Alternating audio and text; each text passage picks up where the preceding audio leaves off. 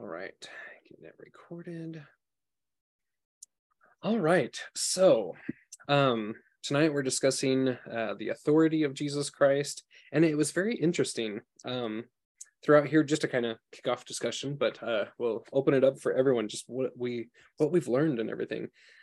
But I'm really loving the topical guide study in the fact that there's new keywords or different things that I never quite fully associated with any given title here.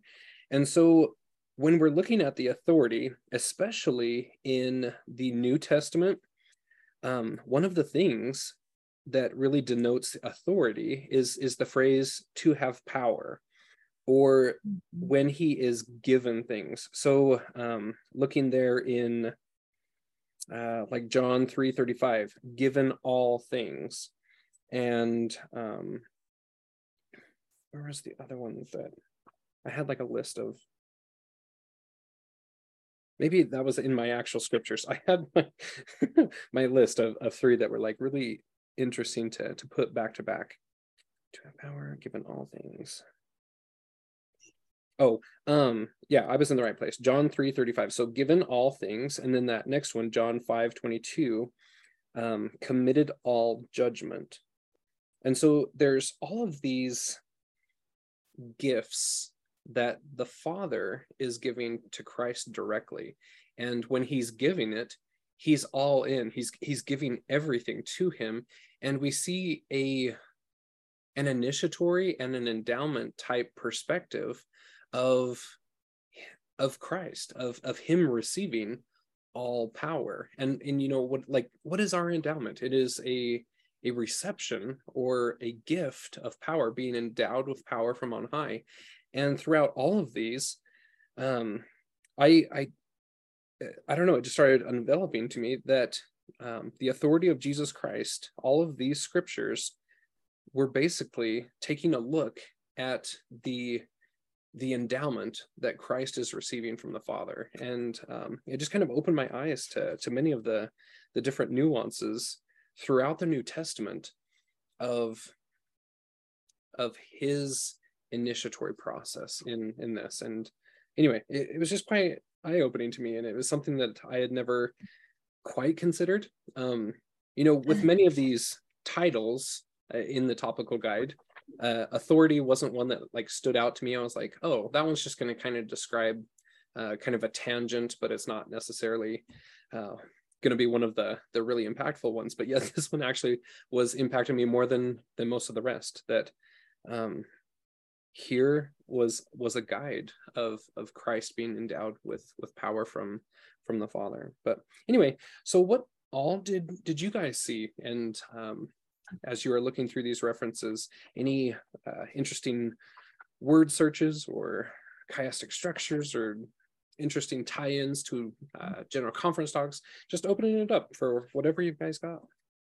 Just along with what you were just saying about his endowment of power and stuff, I was thinking along that same line, and seemed like a lot of that came after his atonement. Mm-hmm. There was one of those, I can't put my finger on it right this second, but where it talked about that Christ learned obedience through his suffering, and then it turns around and then he is endowed with some power right after that. So that would be after his, you know, sacrifice there, atoning sacrifice. So anyway, I just wanted to throw that in mm-hmm. before we move on. Yeah, I love it.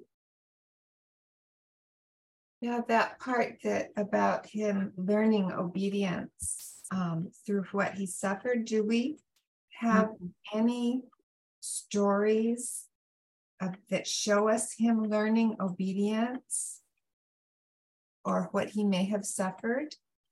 Because I thought that scripture from Hebrews really stood out to me. Mm-hmm.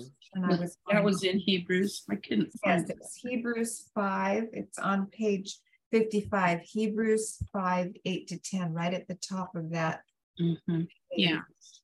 Well, I took it that that he suffered was, you know, in Gethsemane and on the cross. But there, now as you're saying that, then I'm seeing, because he suffered in ways that, you know, he wasn't accepted.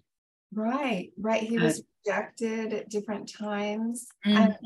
And we know that he must have been, I mean, I'm wondering if this means that he was learning obedience as part of the process that was mm-hmm. taking him and leading him to the ultimate obedience. Yeah, I think you're probably right there. Bringing forth the Father's will. Mm-hmm. Have any of you been watching The Chosen series? I just finished watching it. My son runs the live streaming. Episode number, let's see, 3, where he's up in Nazareth. I shouldn't spoiler alert it in case people haven't watched it, but it kind of shows that. It shows the human side of being. Yeah, where he's rejected by his own close friends in his town. Yeah. And they don't recognize who he is. They don't believe who he is. And it was sad to watch that. I cried when I watched that part. I did too. It was very touching, wasn't it? Yeah. Yeah. I also wanted to make a comment about something. My friend Nicole Hansen, who's got that new little YouTube video series on patterns and sequences. I don't know if any of you guys have been watching those, but they really are opening up my mind to seeing these patterns. And yesterday, she made a really interesting post about John 1:1-5. In the beginning was the Word, and the Word was God. And so she has a new baby, and she just couldn't get this out of her head. And it was so powerful. I wanted to share it. The power that made the body is the power that heals the body. God says, I am the beginning and the end, and the beginning was the Word. We are comprised of Word. Word is made of vibrational frequencies. So she started playing whole tones channel music for her baby who wasn't sleeping. And he just started sleeping like crazy now. Mm-hmm. But I just wanted to share that with you. And also, if you haven't watched her little videos, she's got this temple diagram and hooking up patterns of temple and the words that we see in the scriptures. It's just amazing. And so now when I read scripture, it pops up to me a lot faster for some reason. Uh-huh. Patterns. And by the way, Cameron, in 2 different talks today at church, everybody was talking about President Nelson. Please go study President Nelson's talks in the last 5 years and notice all these patterns. Uh-huh. Yeah. We have a trailblazer among us. We have a trailblazer who already helped us do that. Yeah. For anyone that is studying patterns, President Nelson is a gold mine for ancient biblical patterns and for the fulfillment of multiple prophecies there. It's quite amazing to really study his words. Who was it at the very beginning? Wasn't it Renland, or maybe it was Anderson, that when he first got put in, he said that his wife went back and studied all of his general conference addresses and really gained a testimony of him being prepared to be a prophet. I think that's kind of one of the things that first sparked that project of mine to collect all of his words, because it's actually kind of hard to find all of his talks in a good format and getting them all cohesive. But anyway, studying President Nelson was so fun. And I want to make sure, did you all read in the October Liahona, President Nelson's little article? Mm-hmm. Okay, so make sure everybody always catches all those little sneaky ones. Feel free to send me any of those things, like the Lethbridge talk and stuff.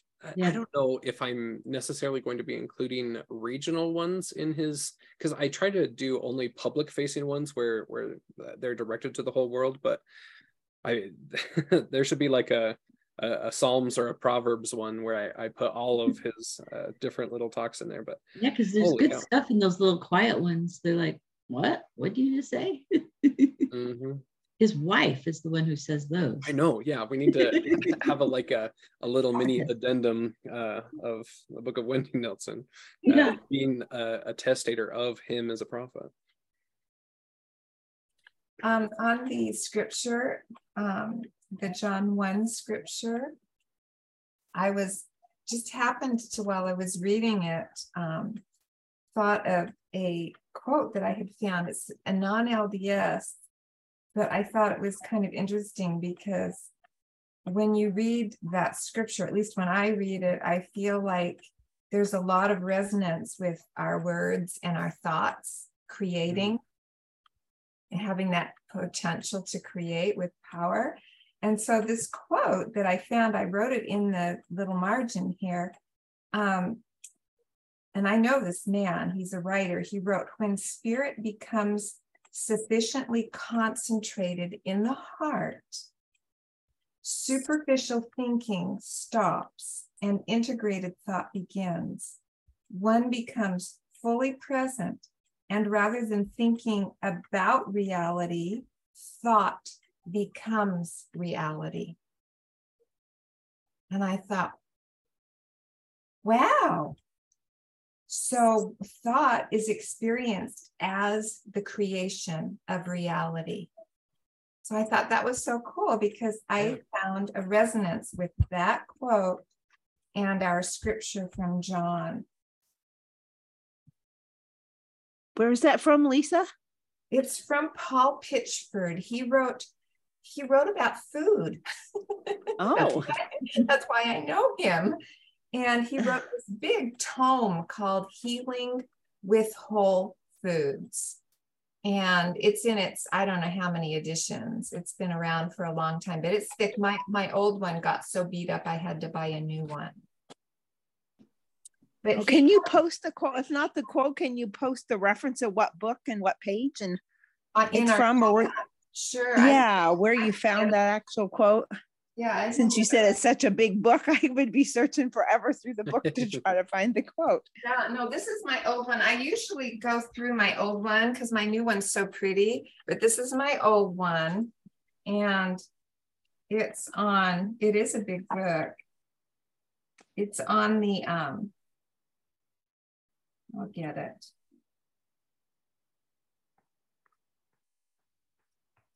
I mean, there's so many good things in here. It's just, it's such a big book. How can I do this? Can I post it? Maybe, Cameron, can I post it on one of our Learning Zion sites? Because I'll probably have to just take some time to find the page. Mm-hmm. Yeah, okay. Just whenever you find it. If you find it in class, you can just post it in the chat here, or later on where this video is found there on Learning Zion. Just put it in the comment below that. Okay, good. Thank you, Lisa. You're welcome. Yeah. Which kind of sparked it, reminded me that I wanted to do this with this book here, because this workbook is printed in black and white, and so we can't see some of these images. I wanted to make sure to do that with all of these lessons. So this is the one on page 54. This is Christ appears on the shore of Lake Tiberias, and just because I can't remember who pointed it out, but that this whole workbook is all one artist. All of his artwork throughout each chapter, and so this is the one from this week. Yeah, he's one of my very favorites, Cameron. And anybody that lives close to BYU, it's just left. They had a whole room filled with his art, and they just sent it back to New York. Otherwise, I would have recommended it for anybody that could get there. Mm-hmm. Yeah. Okay.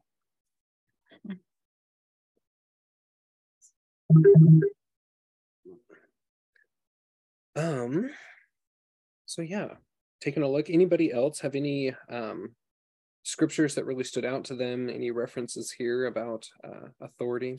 I'm going to kind of read back through my notes and catch up.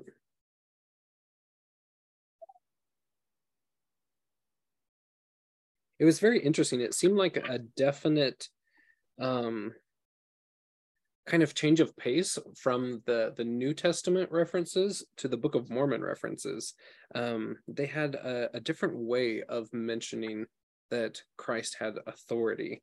As we look at like 2nd Nephi and Mosiah here, it's very heavily referenced in the atonement and death of Jesus Christ. And as he's doing that, being the motif of the actual God came down in order to do this. Whereas some of the New Testament references, they are heavily referencing the relationship between God the Father and Christ, versus the Book of Mormon, are really referencing Christ as the Father of our new spirits and the King of Heaven, kind of a thing. And so it's just kind of interesting, the pattern break from New Testament and Book of Mormon. They kind of come at the same thing from different angles. I found that very interesting.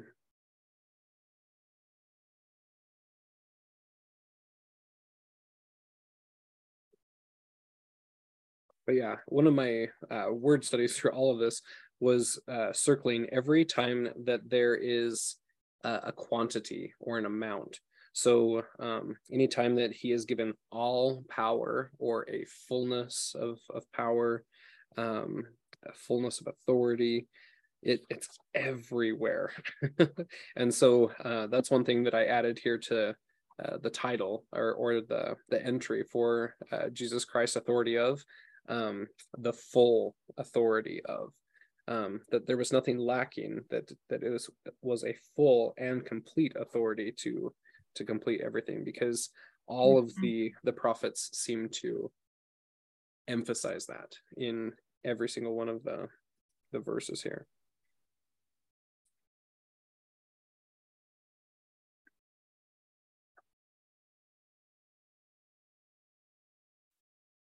But yeah, I'm just taking a look at these quotes. I think these would be fun to read.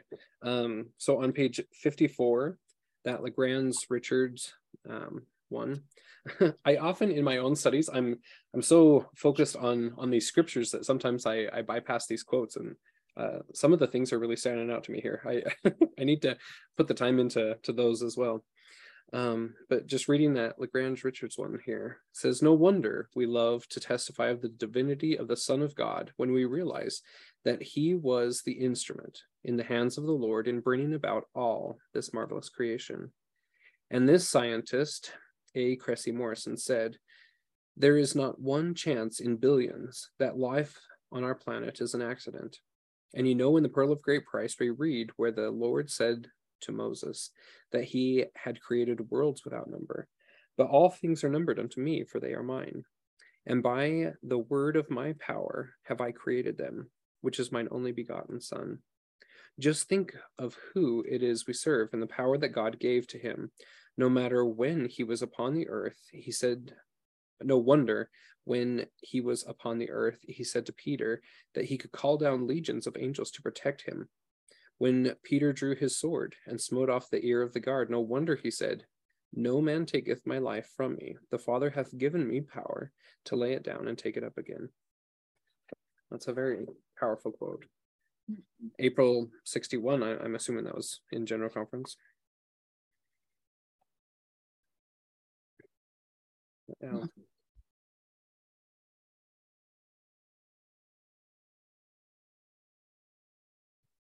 Did anybody, I didn't go back, I marked it to go back, the one just below that, the scripture from Acts chapter 4, 26 to 27. I don't know if anybody in the group has any insights on that one. That one just felt to me like I needed to put it into a larger context and read what was before it and what was after it. And I just didn't get around to doing that. Yeah.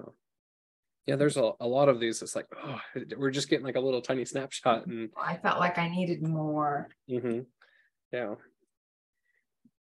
And is Luke the author of Acts? Uh-huh. Mm-hmm. I mean, generally accepted. I've met a few people lately that don't think so, and kind of threw me off, but yeah, generally accepted he's the author of Acts.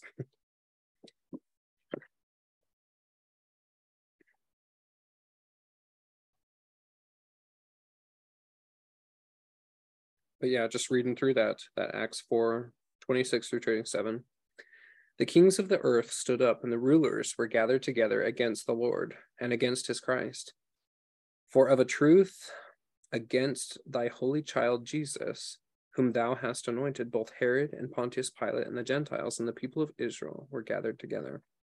It just kind of leaves you hanging. Yeah, we definitely need more on that one. Well, it's just saying that, I think anyway, that everyone was against him, you know, together, even the Jewish people, the people of Israel. Mm-hmm. You know, there was a select few of his followers, but for the most part, he was alone, which kind of needed to be for him to fulfill the full atonement there. He had to descend. Really well. Yeah. So I'm just seeing in the chat, Laura said that her mic's not working tonight. I thought it was Peter. So I'm assuming you're referring to the author of Acts. So I'm just looking up, I know in the Institute manual is probably one of the best places to go for all of that kind of commentary on like who wrote what and what our best conclusions are and everything. So let me pull that up really quick. Let's see, Gospel Library. Sometimes I have a hard time finding the Institute manuals lately. They always seem to kind of drift around and move in different places. All right. New Testament. And Acts. So why study Acts? Who wrote the Acts? It says internal and external evidence indicate that Luke is the author of the Acts of the Apostles and that he wrote Acts as a companion work or sequel to accompany his gospel. And so this one of the classes I took up at BYU-Idaho, it seems like a long time ago. It doesn't look like it because I got a baby face, but it was a while ago. We did a Luke Acts class and looked at it chiastically, and it seems to all be one large whole. Like every single point, if you're charting it out chiastically, they're very much meant to be hand in hand, studied together, kind of a thing. And it's also addressed, they're both addressed to the Theophilus or whatever his name is. Yeah. For our capstone on that class, it was interesting. I kind of forgot about this until I brought up that class because it's been a while. But we were each to write whatever we wanted, but one of the symbolisms that we've seen by studying them together. And he had like a list of ideas, and I just picked one because I was bored, because I wasn't a gospel enthusiast back then. I was just trying to get my A. But it was temple versus house. And so it's very interesting that throughout Acts and Luke, that he's equating the holiness of a temple, and that we need to make our homes holy, just like the temple, and how Christ is doing that in his pattern. And it's basically the story of the three little pigs, and that's how I approached it in my my paper there or whatever. I need to pull that out and revisit that, but how our home of little twigs and sticks isn't going to face the buffetings of Satan until we fortify it. And the Three Little Pigs story is a story of Zion and building our homes into temples when the storms arise, because we might not be able to flee to a temple in our times of need. That was way before I knew about end time prophecies and call outs and temples and all of that kind of stuff. But it's very insightful how masterfully Luke weaves in that temple house imagery throughout his gospel. So this is President Nelson. Yeah. Yeah, when he started talking about temple and house or whatever, I'm like, oh, I really should go find my old essay on that. Put some more references and footnotes in it.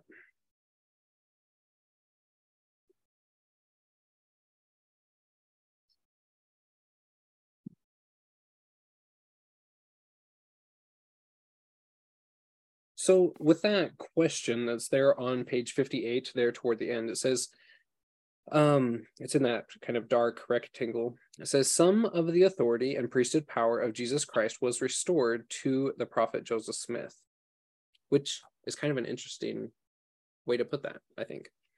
But it says, what blessings do we have access to today because the power of Jesus Christ's priesthood is still on the earth? So how would you approach answering that? One of the things that's really been on my mind lately, studying and going to the temple, that in the ordinances thereof, the power of godliness is manifest. And that power, like, which is kind of a key word for this whole entry here, the authority of Jesus Christ, it's always referencing that power. That's how we recognize the authority, is when somebody actually has the power and can use it. And so just kind of answering that question, how would you approach answering that? What blessings do we have access to? The articles, Cameron, that are listed were interesting to go back and look at. They both helped me try to at least kind of figure out what that quote meant. Although I was disappointed that the one on the three motifs in early Christian oil anointing was not available. It referred to, I think you have to go to the library at BYU, the Harold B. Lee Library, to even see it. It's not online, for I don't know why. But the articles were interesting because there was almost a little bit of a feeling like maybe one was saying one thing and one was saying another, because one of the sources, and it might have been Gary E. Stevenson, said that Joseph Smith received the keys to all dispensations, but I think it was Dallin H. Oaks that said that he received the keys to, and they quoted the Doctrine and Covenants, he received the keys of this dispensation, D&C 110, verse 16. Mm-hmm. But those that visited him, Peter, James, and John, First John the Baptist restoring the Aaronic priesthood, and Peter, James, and John restoring the Melchizedek. Then Moses came to restore the gathering, keys to the gathering of Israel. So the missionary work can go forth.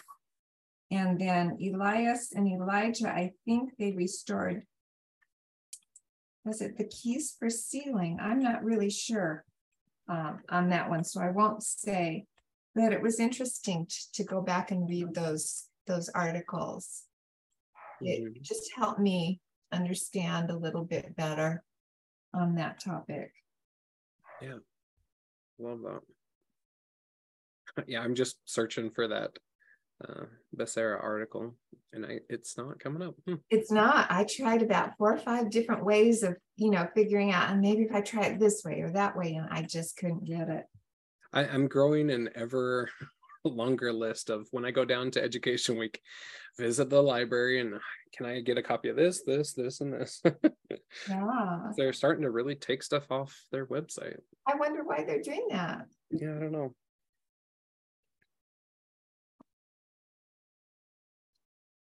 But yeah, anytime, I mean, especially with a title like that, Three Motifs in Early Christian Oil Anointing. Sounds so interesting. But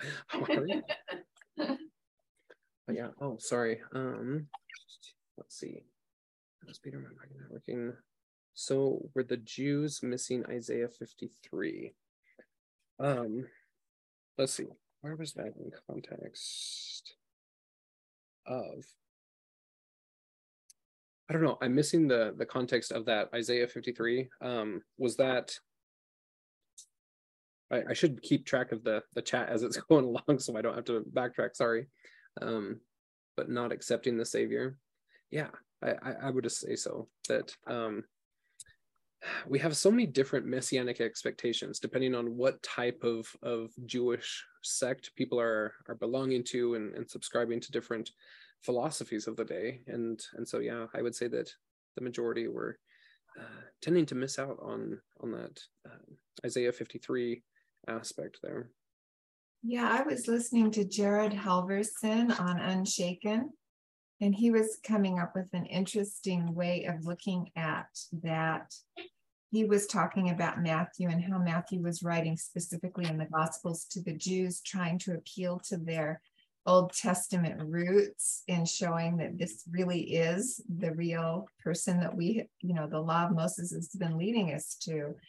But because they were so loyal and faithful to their traditions, they couldn't entertain the idea that something new had just been done, like the pouring the new wine into an old vessel. They couldn't understand that there would be a whole new context for their traditions. They were very loyal and faithful to it. And he talked about how he's had conversations with the Christian communities. And they've even made the analogy that, well, that's kind of like Mormonism. They're kind of like this whole different paradigm. And but maybe we're being just, you know, we're just believing what we want to believe, like the Jews believed, you know, this is our tradition, we can't let go of it. And the Christians saying, we have a Bible, we can't let go of it, there can't be more. And then I got to thinking with Abraham Gileadi's understanding of Isaiah and how difficult it will be to navigate the times that are coming with the end time, the possibility of there being new books that have been sealed, you know, as we're ready to receive them.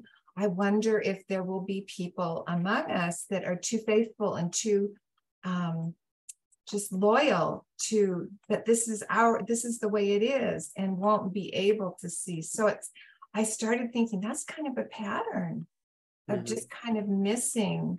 Yeah, I think we are already seeing that. I'm seeing that in my own family. Mm-hmm. Yeah, that we're just as much at, I guess, in danger of missing Christ the second time as the Jews were the first. Right. That's a very sobering, grave, you know, very grave thought. Yeah, exactly. Yeah. I want to have my eyes fully open and accepting of different possibilities so that that he can teach and prepare me as I'm ready for whatever is being restored and everything. It's an interesting process, isn't it? Hey, Cameron. Yeah. I don't know. There's a talk by the prophet. It's Temple and Your Spiritual Foundation. I don't know if it's in our book or not. One of my friends just sent it to me. I guess that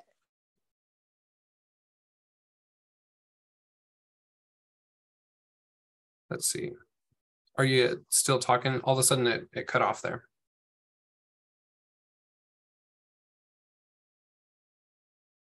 Last part.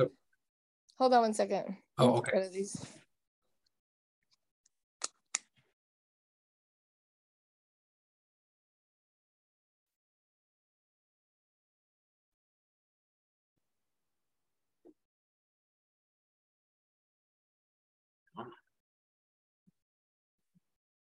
And then did I get everything in the chat? Yeah, sometimes the chat's my hardest thing to keep up with, sorry.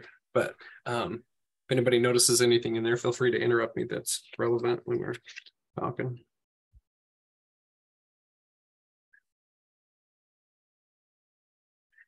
Can you hear me, Cameron? Uh-huh, yep. Okay, there's a talk, it was just on the same subject Lisa was talking about. It's called The Temple and Your Spiritual Foundation. And it looks like a conference talk because he's got the flowers behind him. But then he says some stuff I've never heard him say before.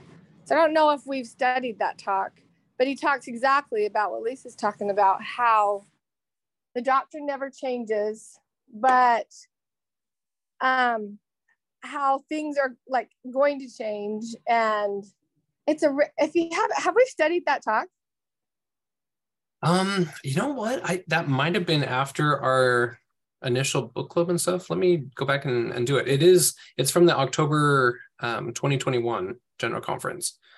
So I think that, yeah, because that was right when we were studying lectures on faith. So we had already studied that one, but we might've had like a General Conference recap where we might've talked about it a little bit, but I don't think we dove into that one like the others. He talks about the garden room below the Salt Lake Temple and how it had been built so beautifully, but then they had to redo it because it was vulnerable to, you know, things that are going to happen. And then, let's see, how firm is your foundation? He's saying, okay, my brothers and sisters, these are the latter days. If you and I are to withstand the forthcoming perils and pressures, it is imperative that we each have a firm spiritual foundation built on the rock of our Redeemer, Jesus Christ. And I ask each of you, how firm is your foundation? And what reinforcements to your testimony and understanding of the gospel are needed? And then he says, it makes it sound, let's see. When you study it, it makes it sound like a lot of things are going to change. And we need to not have our hearts set on things being the same as the garden room down below the temple, that even though it's beautiful, wonderful, things are going to change. And he's trying to warn us. He's like, please get yourself, your testimony of Jesus Christ firm. And I just thought of that when I was listening to Lisa, like, I think we need to have that really in our mind, to let go of all these traditions that we've known before. Yeah. And I listened to it several times. I'll post it there if you want me to. It was a really good talk. Yeah, it sounds like it'd be good. Good not to have our hearts set on the status quo moving forward. Yeah, the doctrine will stay the same. He said it's the same as the sacrament. In the days of Joseph Smith, they passed around a wine bottle and they all partook of it. Now we take the sacrament cups. It's completely different, but it's the exact same ordinance. And so we need to be really open to things changing and not being what we're used to. And he's trying to warn us, but unless you listen to these talks, you're going to be stuck going, no, wait. I don't want it to do that, you know? So I think it's so good. To just be open-minded, like, okay, this is the next thing that's gonna come, you know, like now we can have tattoos and now we can have double piercings and that's okay. Like, just be like, okay, it is a higher and holier way, and just open the people that are wanting to count steps and do things the way we have, they probably, just like Lisa said, they probably will get tripped up because it will just be too overwhelming. They don't like change and they don't want someone telling them it's different. And a lot of people will leave, I think, just because of that. I remember about that same time, Brother Yagi came to our ward for state council, President Yagi. He was of the Ogden stake. And we had everything he spoke on was the foundation.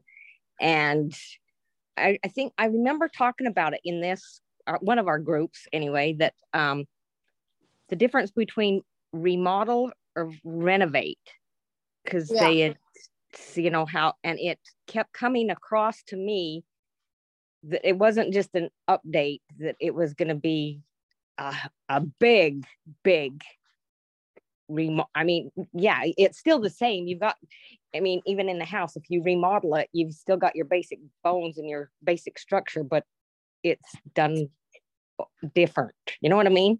Am I making sense? Yeah. Yeah. And that's why it's just kind of strong to me in that when he was there. Yeah, I love that. Yeah, when you ask about something, I was following, but I was looking up something at the same time, so it's hard. You were talking about did you say the power of the priesthood and godliness? Did you ever get that question answered, or I'm kind of backtracking, sorry. Oh, no, you're fine. Let's see. So on page 58 there, that end question. So like, what blessings do we have access to today because the power of Jesus Christ's priesthood is still on the earth? And okay. Yeah. So I was looking up priesthood on the notes I had, and I thought this was interesting. It doesn't talk about the Melchizedek priesthood, but it talks about the Aaronic priesthood holders hold the key to the gospel of repentance as stated in Doctrine and Covenants 13. And then farther down, I think it came from Book of Mormon commentary. I'm not sure what that is, but this was interesting. I thought it was interesting. The power and authority of the higher or Melchizedek priesthood is to hold the keys of all spiritual blessings of the church, to have the privilege of receiving the mysteries of the kingdom of heaven, to have the heavens opened unto them, to commune with the general assembly of the church of the firstborn, and enjoy the communion and presence of God the Father and Jesus, the mediator of the new covenant, Doctrine and Covenants 107, 18 through 19. Then this one I thought was really interesting. Priesthood is the greatest governing authority of the universe. It unlocks spiritual blessings of the eternal war for the heirs of salvation. This is what caught my attention. The power to redeem is the most coveted power among righteous priesthood holders at the time. And then I had something that Jody Stoddard had. It said the fundamental principles. It didn't say power of priesthood, is condensation. Because those who receive power in the priesthood through condensation have the power to bring others through veils. So it says Adam is an archetype of Christ. And Christ descended below all things to bring other people unto the Father. Yeah. So I thought maybe the power of the priesthood is totally different than what we think it is. Mm-hmm. Right? That's it's to help bring people to repentance and come closer to Christ and the Father by condescending like Christ did, to let go of our own pride and ambitions and judgment of others, and help them, bring them through their unbelief that they have and veils that they have. Maybe that's the power. I don't know. I've tried to answer this for a long time and tried to understand Todd McLaughlin's thing about the power of the priesthood. And I'm just trying to piece it all together. And I haven't really gotten anything solid yet. Mm-hmm. And I see Leslie has her hand up, so I'll be quiet. But yeah, all three of those quotes that you gave there are very interesting as we unpack those and piece them together and stuff. Yeah. Thanks for sharing those. We'll come back to them. Yeah, Leslie. I was going to respond to what Elle said about, the condescension. I think of President Nelson. It just brings me to tears when I think about this, because I'm not at his level and I want to be. When he was... he went to that father's house that had lost those two girls that he had operated on. And he wasn't confident in operating on the younger daughter, but did it anyway because they begged him to. And then the father became bitter. And then he went to their home and he got on his knees before the father and begged for his forgiveness. He didn't do anything wrong, but he descended below this man's bitterness and anger to help redeem him. And what a powerful thing that is. And I admire that greatly. And I'm seeking to be like that, because that is exactly our Savior's way. And now. Yeah. I'll have to find something else that I wrote down. It's been a long time ago. It's just a short, simple sentence. And I think the Spirit gave it to me and it goes along with that. I'll see if I can find it. I can't remember exactly what I wrote. It's like probably a couple of years ago, but yeah, it goes along that line. Yeah. This last week in our temple training, we're talking about the relationship between the laws of obedience and sacrifice and how they go hand in hand. In order to become truly obedient, one has to enter into sacrifice. There is no obedience without a choice to obey or choose not to obey. And that sacrifice is often a condescension, whether it is for the right choice or for the wrong choice. There's typically a decent pattern in order to ascend and continue on the obedience path. And that was just hitting me so strongly in light of priesthood power and what we have access to through the ordinances that have been restored in these last days, and how important obedience and sacrifice really is as we learn to fully act within the endowment of power. I don't know if I'm like saying that necessarily right, but like it makes sense in my head, but I'm not really articulating it that well. But there's such power in the ordinances. That scripture is just resonating with me on all levels lately. Well, I found this simple statement and then I put some things underneath it because I'm not sure I understood. I wrote, because it has to do with, I put it under sacrifice. It says we have to sacrifice our pride for other people's sins. I think we get offended or we think we're right. And we don't, I wrote, it's called forbearance, which includes forgiveness. It's learning to not be offended and be long suffering for other people's sins. And I think we take so much offense. You know, President Nelson could have gotten all upset about this, you know, how this father reacted. But he didn't. He wasn't prideful about it. He repented or, you know, felt really bad about it, even though he hadn't really done anything wrong. I mean, he did the best that he could do of his, you know, with his mortal skills. Yeah. So I don't know. I don't know what that exactly means, but that came to me one time, that we have to sacrifice our pride for other people's sins. Christ never got upset about other people's sins, and he never got offended or upset. So I think that's a form of condescension, you know, to sacrifice our own pride and our own will, thoughts and desires, because other people maybe don't do what we think they should do or behave the way that we think they should behave. I don't know. Mm-hmm. So I try to give people a lot of forbearance or grace. I think that's the biggest thing we can give to people. Yeah. You know?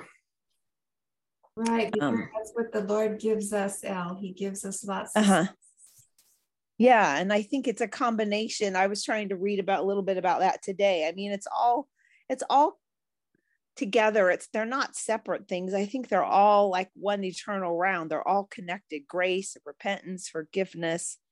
And what I've read about grace, there's so much to it, but it's a combination of forgiveness and charity, kindness and forgiveness. I mean, or forbearance. It's just not to take offense. And some people take offense, and I sometimes am guilty of that. And that's my goal this year, is to be unoffended by what people do or say, which is a challenge sometimes. It is. Can I add one more thing? Yeah. Sure. I think it must have been on blog, the Facebook group, Herrick responded to something that Brad Baker said. And it was, and I can't remember all of it, but it was the last part of it was charity. We gain charity when we are in Christ's, as we are in Christ's presence. And I thought about that all day today in, and yeah, that would mean his literal presence, but it also is in all of the ways that we are in his presence prior to literally being in his presence in the flesh. There's a lot to that. And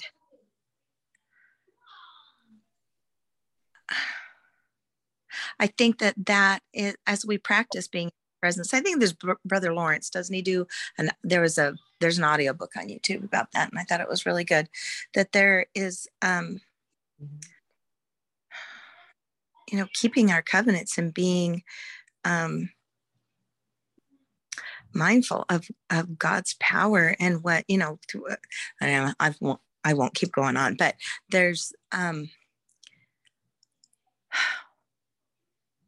think charity is gained to be able to do that very thing when we are seeking to be in his presence.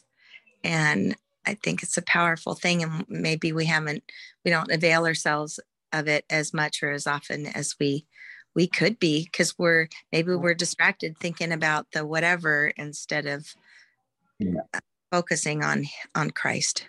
So. Yeah. I hope that made sense. Yeah, yeah, totally. I don't know.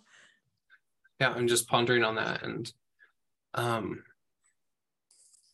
don't know. Like sometimes it's so interesting how it's so complex, but yet it's so simple, and navigating kind of between those two camps, right? Of the power that we have, with the privileges that we have.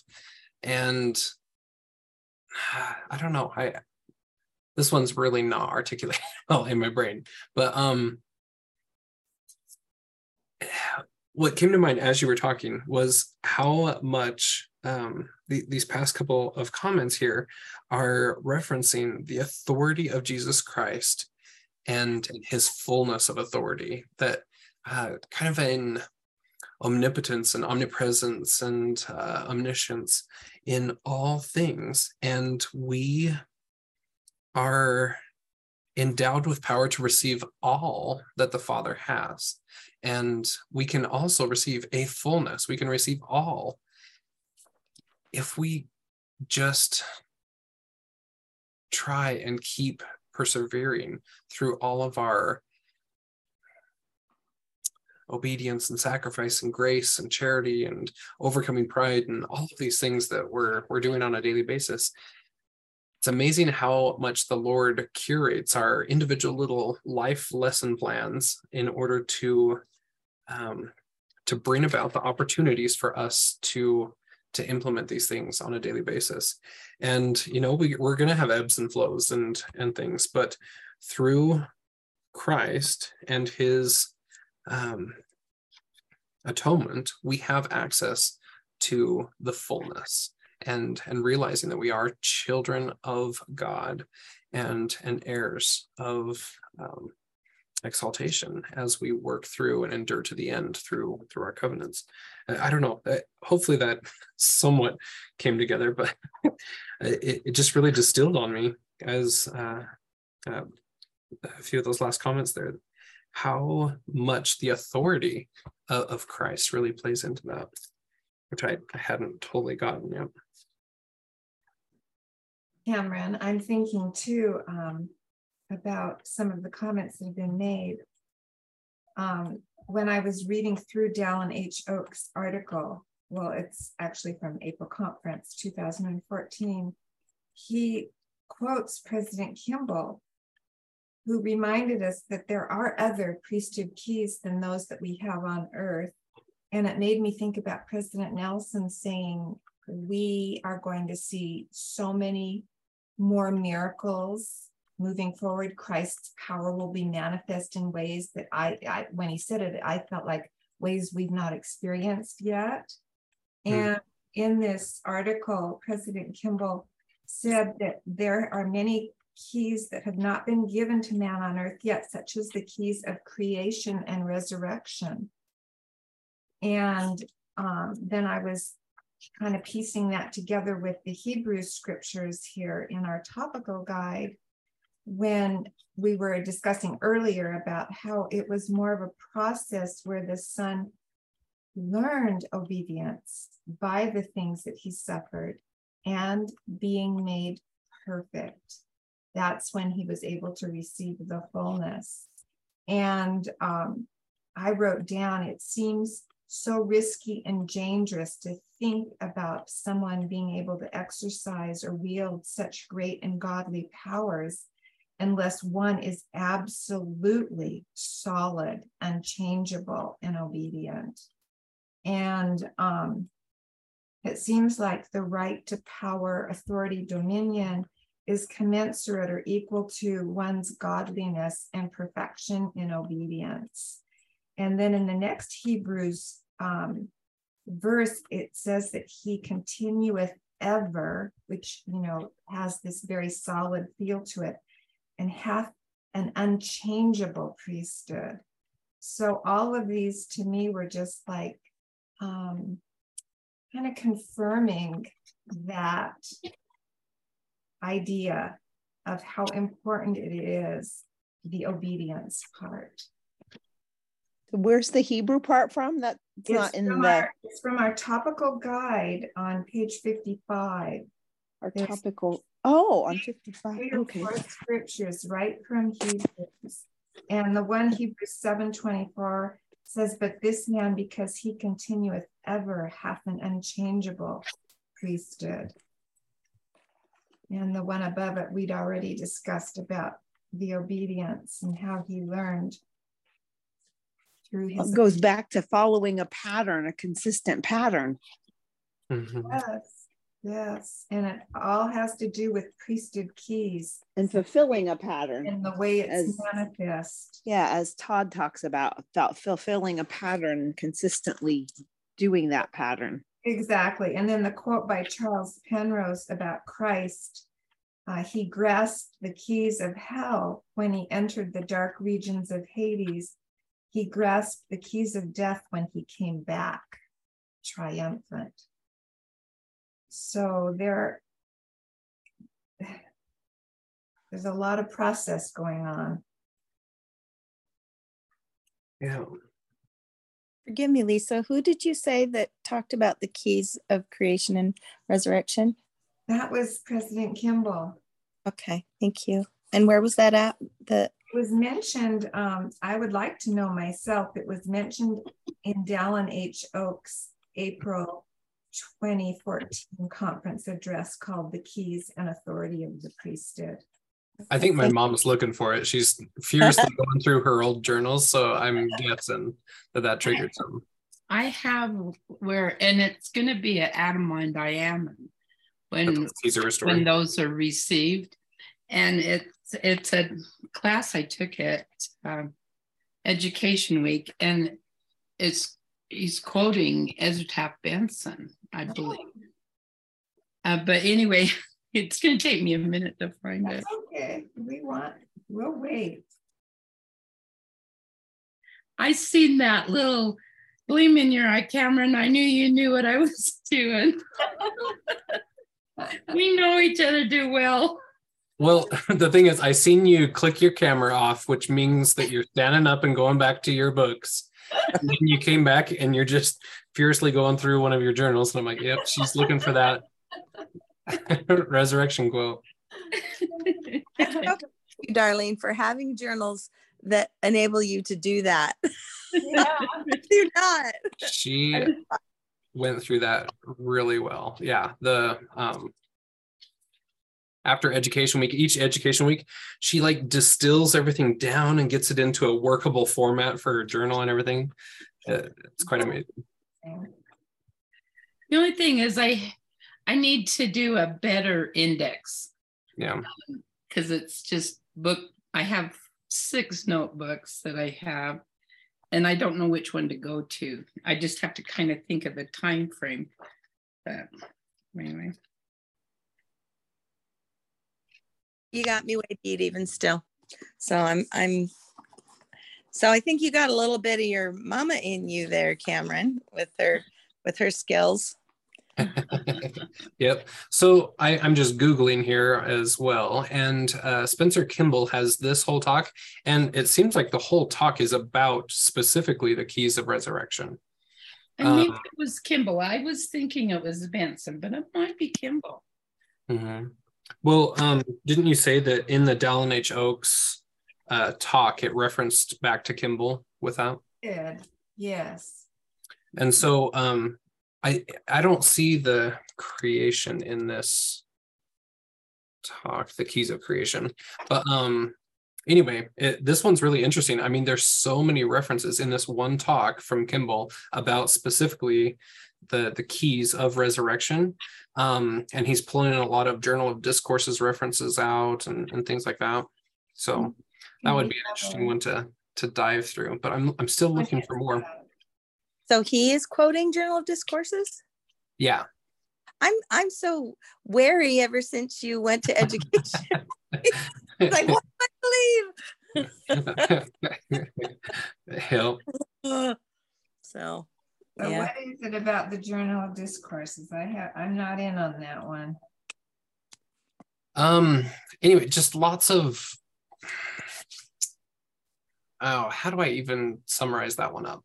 But so if you go and look at my notes on Education Week from the Wilford Woodruff Project class, mm-hmm. and it's class number 4 with LeJane or LeJune, I can't remember her name. But anyway, she is specialized in shorthand and is going back through all of the different references and resources surrounding all of those early discourses that were included in the Journal of Discourses. And proving that the shorthand does not meet the actual journal, that many things were changed and modified and opinions thrown in of the person that published it. And looking at the controversy around that, Brigham Young told him not to publish it. And he went over to England and did it in spite of Brigham Young and lots of different things. So there's lots of errors in the Journal of Discourses, but not in the original shorthands. If you take a look, and that's what her project is doing, is really going through and proving the shorthands and what was actually said versus what was published. That's interesting. So yeah. What is this talk by President Spencer Kimball that you're looking at right now? I put the link in there, so it's from 1977 General Conference. Oh, okay. It's just one that I Googled. I see it. Yes, yes, yes.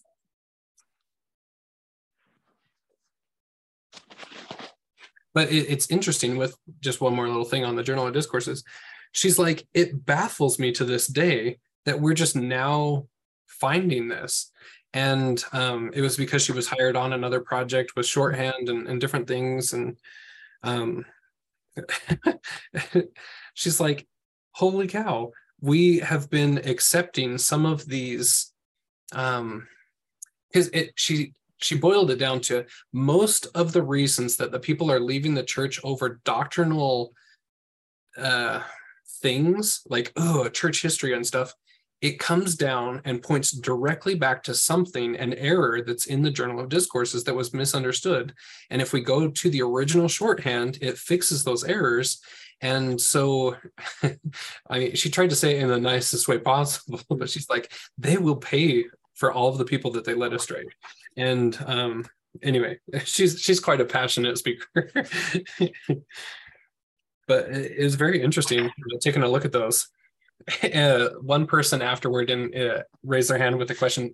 He's like, wait a minute, so am I understanding you right that I should go home and throw away my Journal of Discourses? And she's like, no comment.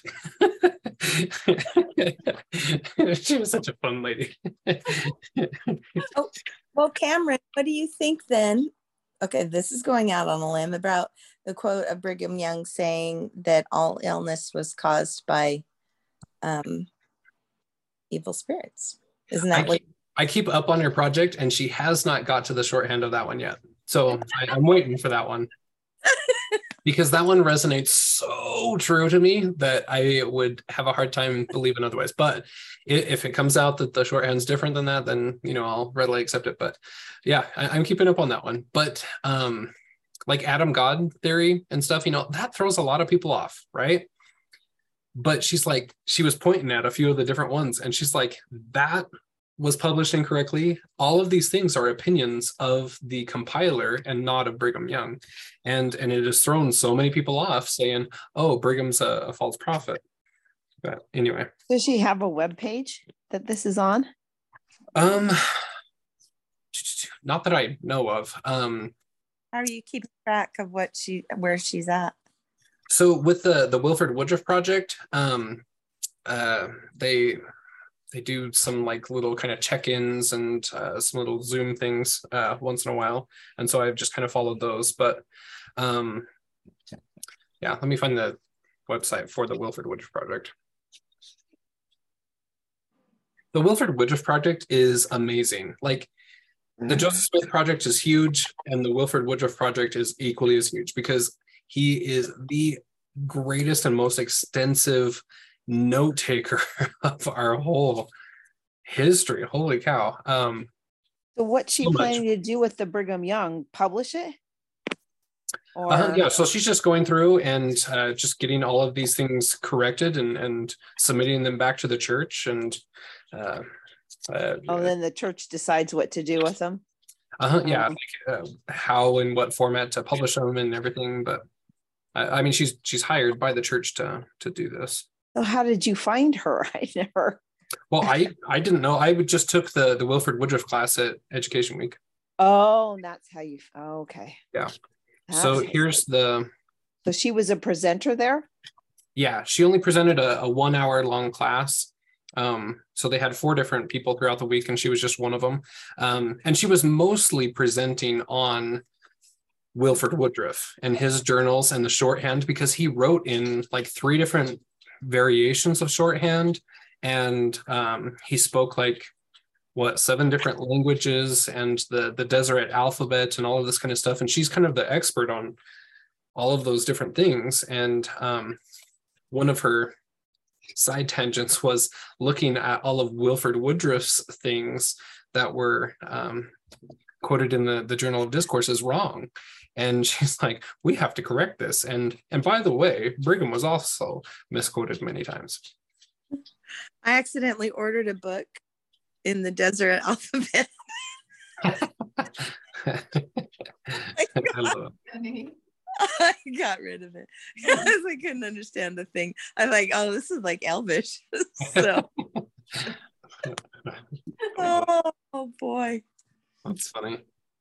It was a meditation, something like Love and Meditation or something by John Taylor. It was, anyway. Ooh, interesting. Yeah. But yeah, if anybody wants to get involved with the Wilford Woodruff Project, not saying that I'm promoting that or anything, but they're always looking for volunteers to help transcribe and do different things. But if you want to, with the if I've ever shown anybody the reverse indexing through the Record Linking Lab there in BYU, they have been commissioned to index parts of the project there, and it's so fun. Let me show you that really quick. Not that this has anything to do with Jesus Christ authority of, but I find this so interesting to go and look at Wilford Woodruff's handwriting. So if you type in Record Linking Lab into Google, pull that up, and click on volunteer up at the top. The reverse indexing app, you bring that up. You can watch the video on how to do it. But up here in the random data box, you can click on lots of different things here. So if you click on any occupation, education level, industry, cause of death, these are all from census records, so largely from the 1900 census, etc. But if you scroll all the way to the bottom of that list and click on English words, this is the Wilford Woodruff Project. And so it'll have one word, and it thinks that it has found these 12 matching words in Wilford Woodruff's journals that match that, and your job is to go and see if they actually are. Okay, so I'm actually going to choose a different word, because I've had experience with that one before, and it's kind of odd. So like all, for example. And so here you're going to go through and click on any of them that do not match the original. And so all of these seem to be, so I'd go ahead and click submit. This one is clearly not a match, so I put incorrect. And so you're teaching the computer how to better index Wilford Woodruff's journals is basically what this project is doing. And so anytime you can go and click on another random word.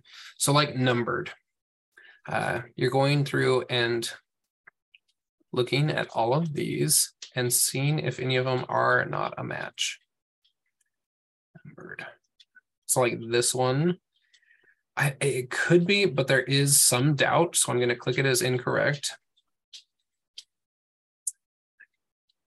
And that one. And so sometimes it'll give you a new word. If there's any doubt whatsoever, you click it as incorrect. So all of these seem to be one except for that one. And sometimes it just throws random words in there. Oregon. You'll have to get used to his E's. His E's often look like A's or some kind of little weird thing. But anyway, sorry, that's like the most random thing to share. But Wilford Woodruff Project, if anybody's interested, reverse indexing has an awesome way to slightly get involved in that project. And I'll thank you. That and that can be done on a smartphone as well.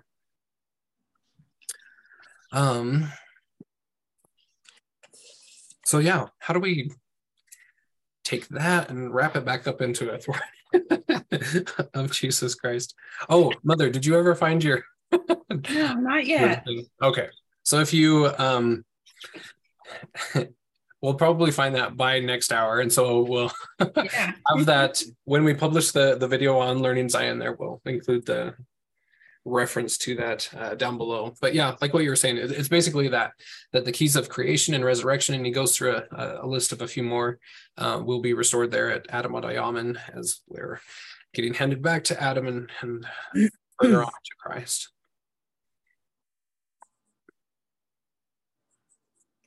Did he say who does the restoring? Oh shoot, did restoring?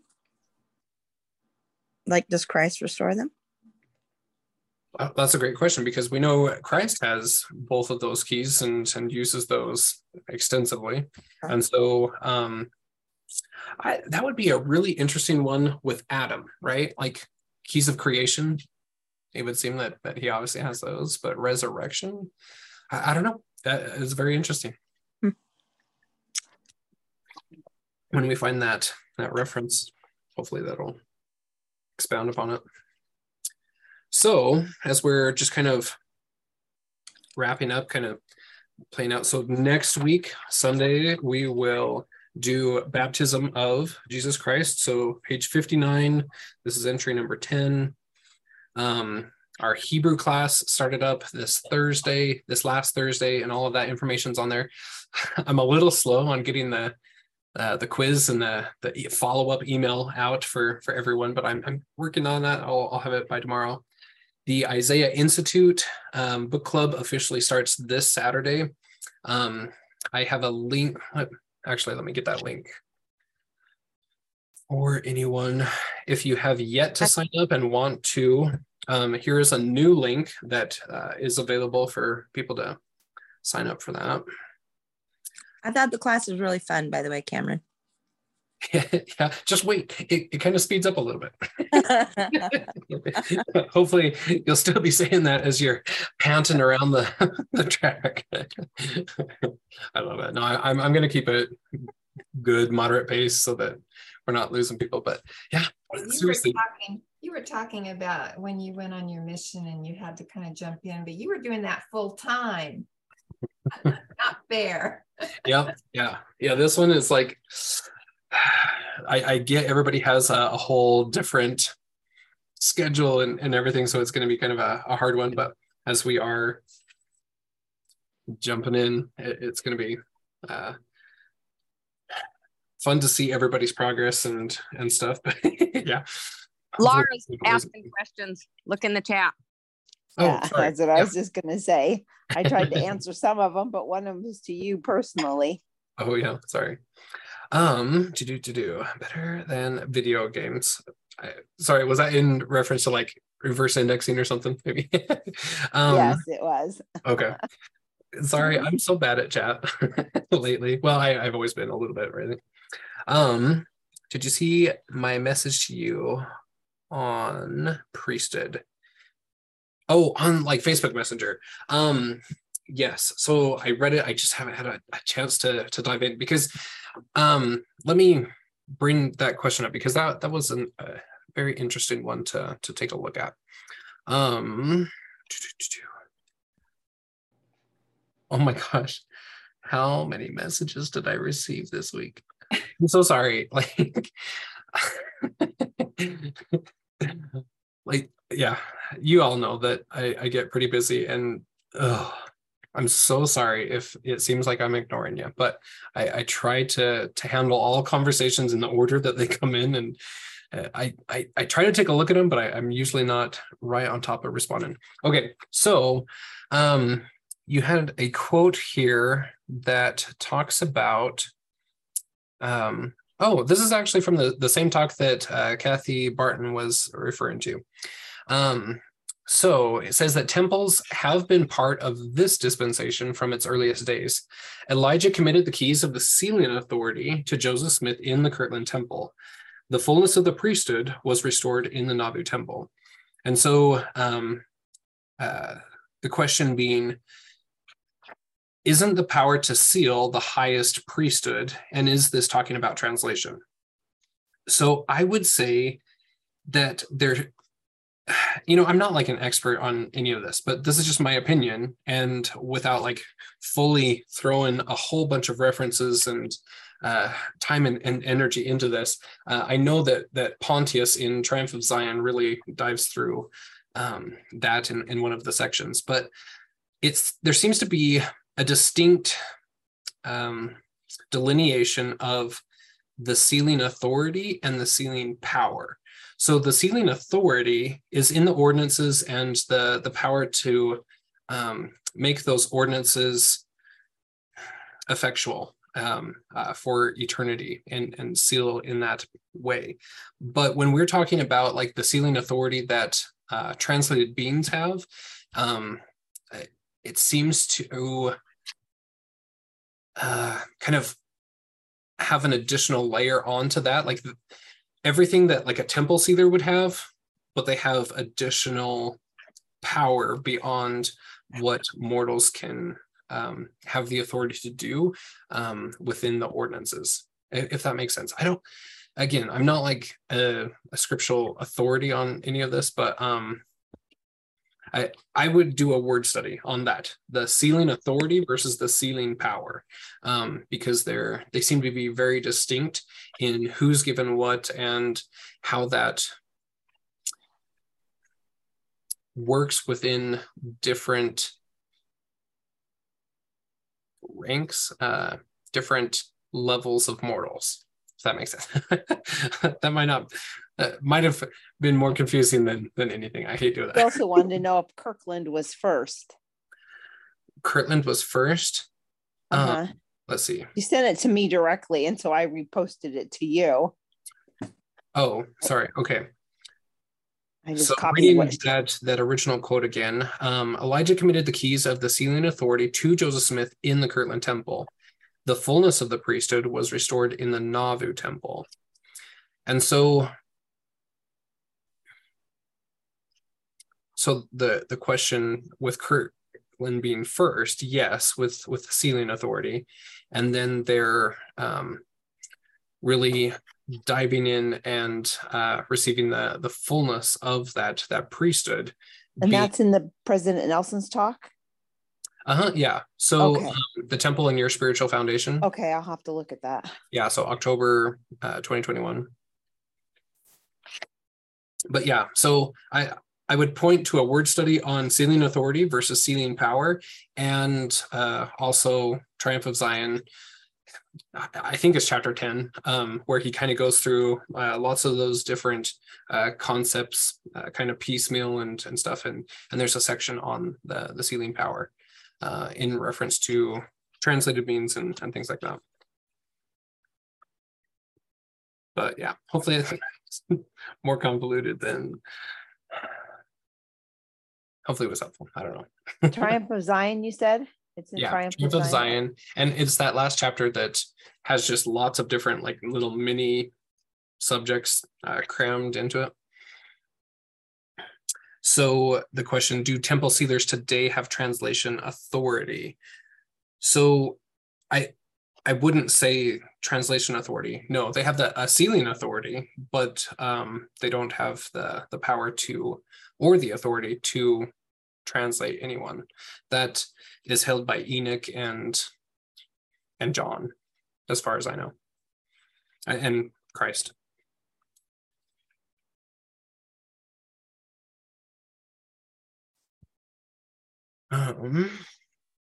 Let's see, any other questions that I missed in there? Oh, how many in Hebrew?